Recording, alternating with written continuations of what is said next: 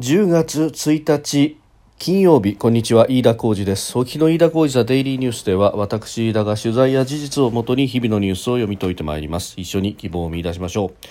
えー、今日取り上げるニュースまずは自民党の岸田新総裁の下での新執行部が今日、えー、党本部で行われた臨時総務会で、えー、正式に、えー、決定となりました、えー、幹事長は甘利明さん政調会長に高市早苗さん総務会長には、えー、当選3回の福田達夫さんがあつくという形になりました。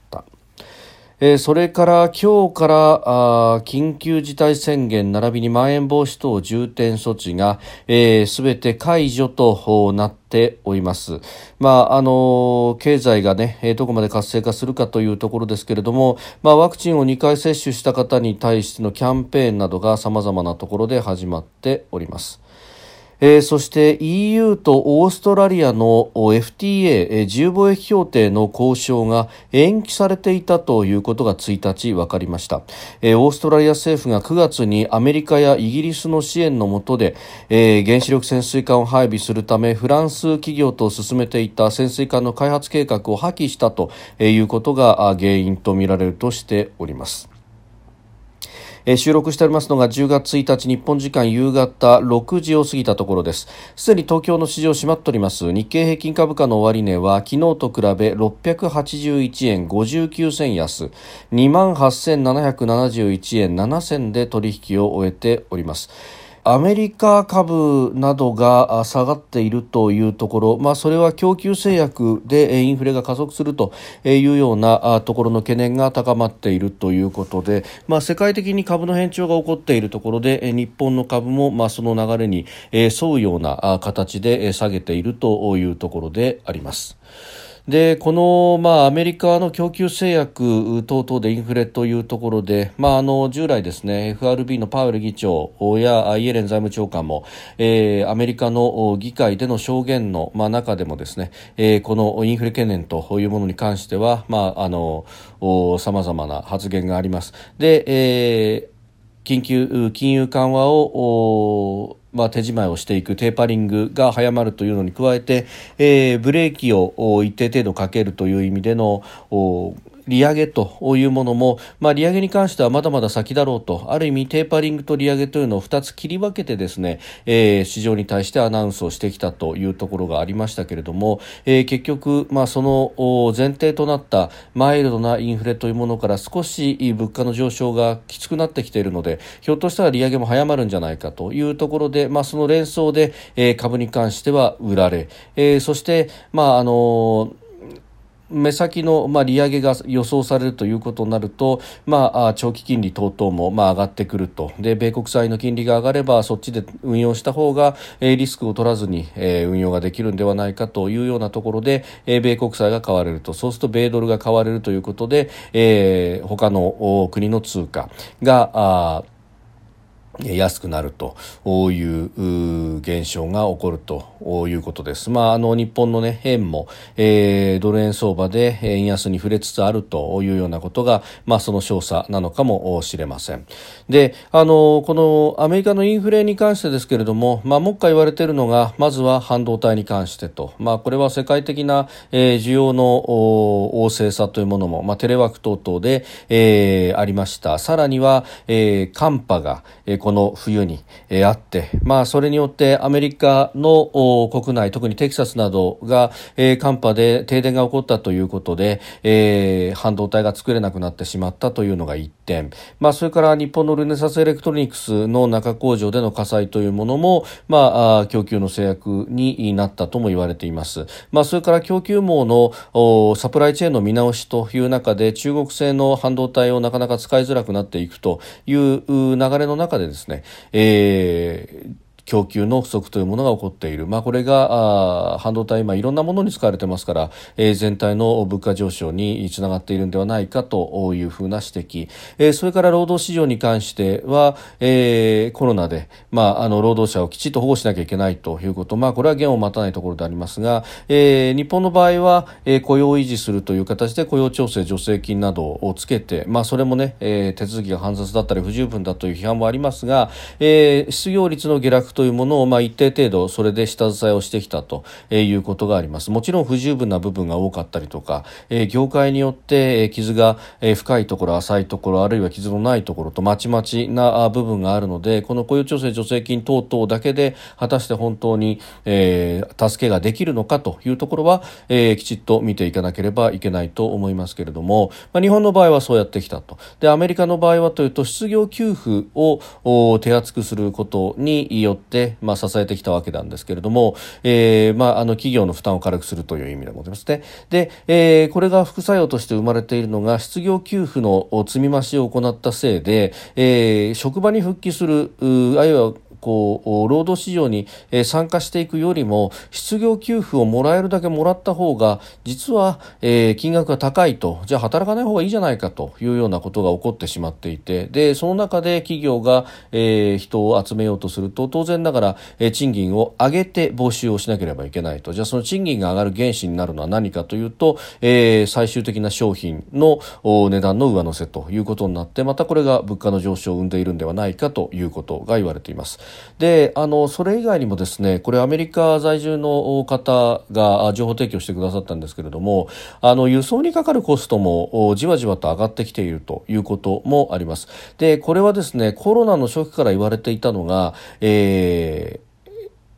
公安等々で利益をする人たちが、まあ、感染症対策などで、えー、休業に入ったりだとかも含めてですね、えー、少なくなってきていて。であのー船で運んできたそのコンテナを下ろすことができないということででコンテナというものは、まあ、あれ、えーまあ、中に物を詰めてですね運ぶわけですけれどもそのコンテナの規格は世界共通のものがあるので物を出したら別のものを入れて、えー、そして、えー、仕向け地からまたあ自分のところへ戻るなりというですね、まあ、コンテナの融通というものを世界的にこう行ってきたんですがそのサイクルがうまく回らなくなってしまっていると。でさらに、まあ、あの物をこう運び出したコンテナを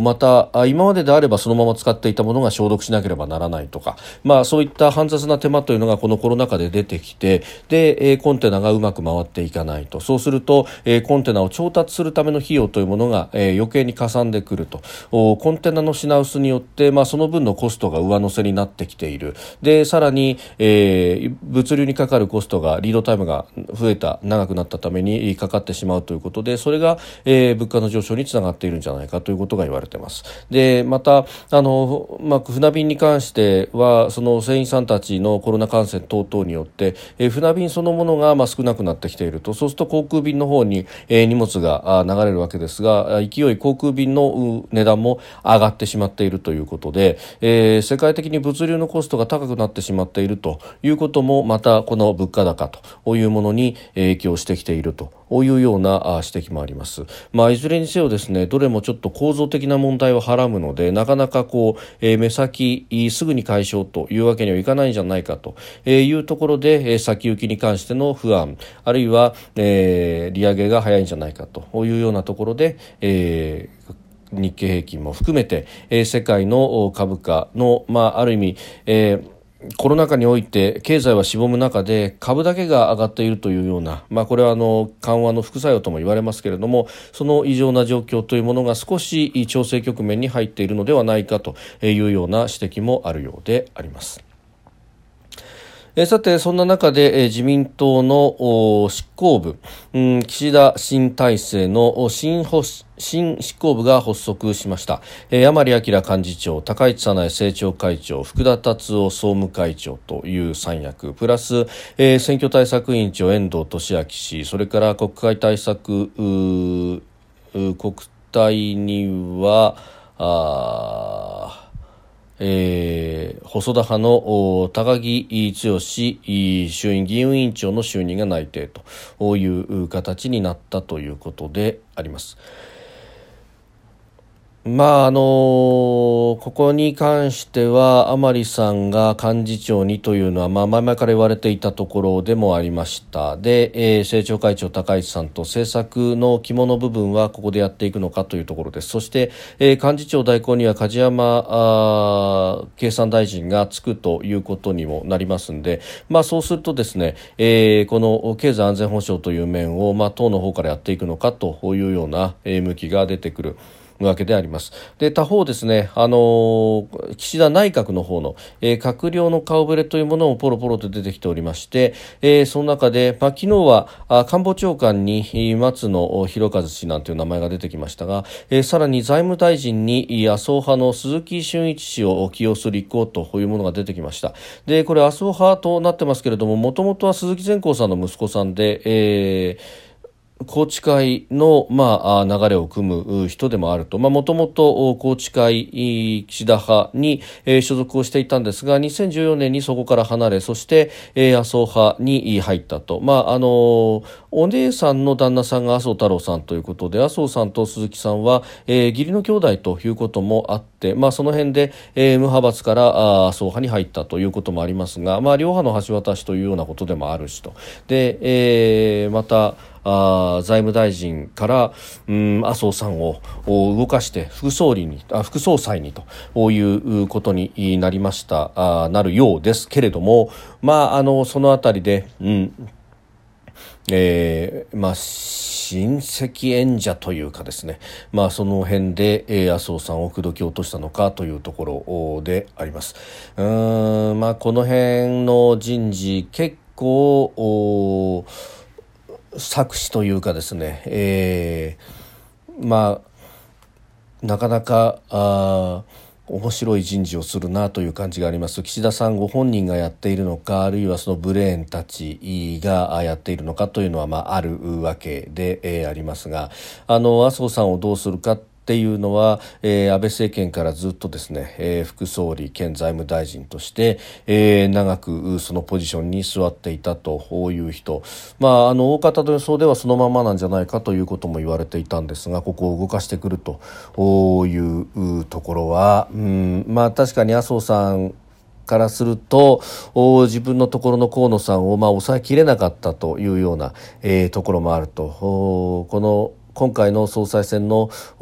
岸田政権誕生に対して、えー、君一党というわけではないというあたりで、えー、交渉力が少し陰ったのかというような、えー、ちょっと党内の力学も変わってきてる変わってきつつあるのかということを見ると、まあ、あのただね麻生さんはあの今日の閣議の会見の中でこれが最後の会見じゃないというような旨を、えー、おっしゃっていましたんで、まあ、週末に向けて、えー、いろんな駆け引きがあるのかもしれません。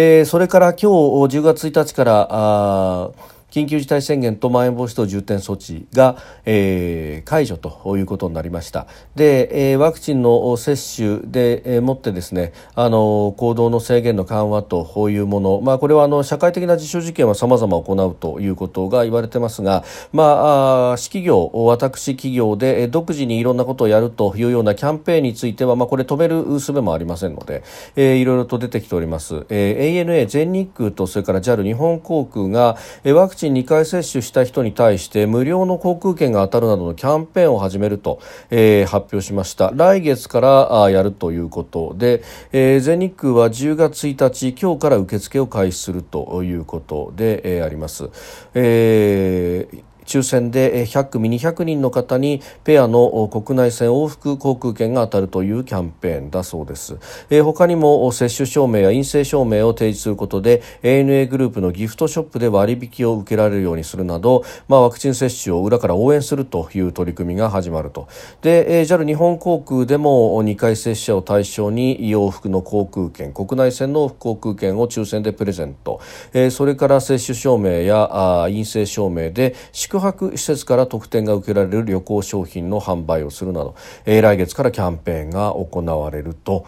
いうことであります。まあ、あの何のために2回接種したんだろうというようなことがありますしまた、えー、予算はつけられていますが塩漬けになっている GoTo キャンペーン等々に関して、まあ、これ宣言やまん延防止等重点措置は解除されてますんで施策としてやることに法律上は何の障害もないわけなんですけれども、まあ、この辺、えー、世の中の空気を見つつやるということで、まあ、ある意味政策的な事情自爆に陥っておりますけれども、まあ、その部分があるのでもう業を煮やした、えー、企業が独自でやっていくということがあるようであります。で、まあ、飲食店に関してはですね、あのまあ、これもここで何度も申し上げておりますが、えー、お酒の提供に関して、まあ、相変わらずの自粛要請等々がまかり通るということになってます。で、これ飲食店の方々、まあ、お話を聞いたりとかですね、いろいろ情報提供を受けるんですが、まあ、あのこの宣言だとかの中でもですね、えー、必死に、まあ、営業を続けてきたお店と、えー、それから、まあ、実際お店を閉めてですね、えー、協力金をもらうという形になってきたお店の2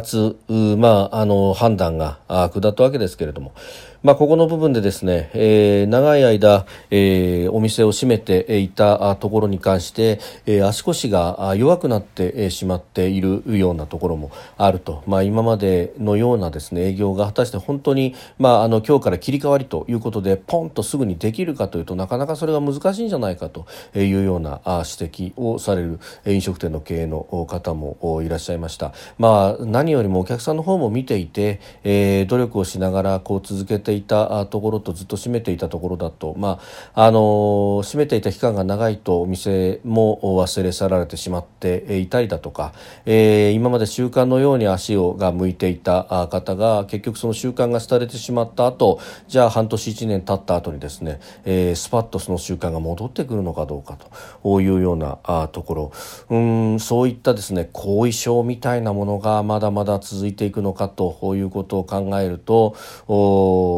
非常にこれは根の深い問題だということですしまた政策サイドでどういった応援ができるのかということは、えー、まあ感染の防止との、まあ、見合いということにもなりますし、まあ、何よりもですね今まで、えー、飲食店があさも感染源であるというような、まあ、メディアもそして、えー、都道府県も含めて政治の側も行政の側も、えー、煽ってきたということのつけがここにやってきているのではないかということ、まあ、ここから先の方がですね、えー、課題は大きいのかもしれないなというふうに思うところです。それからですね EU とイギリスあオーストラリアの FTA、えー、自由貿易協定の交渉について延期がされたということが1日分かりました。これあのオーカスと呼ばれるですねオーストラリアとイギリスアメリカの枠組みの中で原子力潜水艦をオーストラリアに供与するということが発表されたわけでありますが、えー、もともと契約のあったフランスとの通常型の潜水艦の開発計画、まあ、これが破棄されたということで、えー、まあフランスとオーストラリアの関係のはずではあるんですけれども、まあ確かに EU も激烈に反応している部分もあり、えー、それが影響したということであります。で、えー、担当大臣のテハン、えー、貿易観光投資省が声明を発表しまして、えー、交渉は11月に延期されたと認めました、えー、オーストラリアの方ですねでフランス側の反発に理解を示した上で、えー、どの国家も最終的には国益のために行動しなければならないというふうに述べたということで、えー、あります。まあ、あのフランスの怒りももちろんわかるというところでもありますが、まあ、ただ全体で見るとですね、えーまあ、トランプ政権からそうですけれども EU が、まあ、蚊帳の外というか袖にされることが多くなってきた、まあ、これも歴史の必然というか、えー、第二大戦の中あるいはその前と。お、まあ、いわゆる近代というものがあ始まって、えー、産業革命が起こり、えー、という一連の流れの中でヨーロッパは確かに世界の中心にいたと。で、えー、そこからうん、第一次第二次の大戦があり、えー、ソ連が成立しアメリカとの間で、えー、米ソの冷戦があったという中においても西ヨーロッパというのはその両者の対決の最前線であったということで、まあ、世界のその意味で世界の力学の中心に、えー、100年200年という間居続けていたということなんですがいよいよそのバランスというものが、えー、変わりつつあって、まあ、ある意味地球の重心というものがずっとその西ヨーロッパの正面に、まあ、張り付くようになっていたものがですね、えー、軸足が極東に向いてきているということの、まあ、これも表れなんだろうというふうに思います。まあ、言わずと知れた中国とアメリカの角の突き合わせ、まあ、これが次の覇権につながるのかどうかというところへ来てですね、まあ、ヨーロッパは地理的にも遠いということにもなると。今まではこの極東こそがですね、まあ、あの地球の裏側的な扱いをされてきましたけれども、まあ、裏と表がひっくり返るというような、パラダイムシフトが起こっているということ、まあ、それの、えー、調査なのかもしれないと、まあ、そういったダイナミックな考え方をすればですねじゃあ次の政権に求めるものは何なんだというところ。で、えーまあ、その覇権争いの中で日本の役割であるとか発言力を得るためには経済をやらなければいけないというふうになるのか安全保障を先にやるのか、まあ、同時並行でやるというのが一番理想の答えではあると思いますけれども、まあ、あ日本にかかる期待とそして、えー、のしかかる責任というものもかみしめる、まあ、そういったニュースでもあろうと思います。飯田浩司ザデイリーニュース月曜から金曜までの夕方から夜にかけてポッドキャストで配信しております。番組ニュースに関してご意見感想飯田 TDN アットマーク gmail.com までお送りください。飯田浩司ザデイリーニュース。また来週もぜひお聞きください。飯田浩司でした。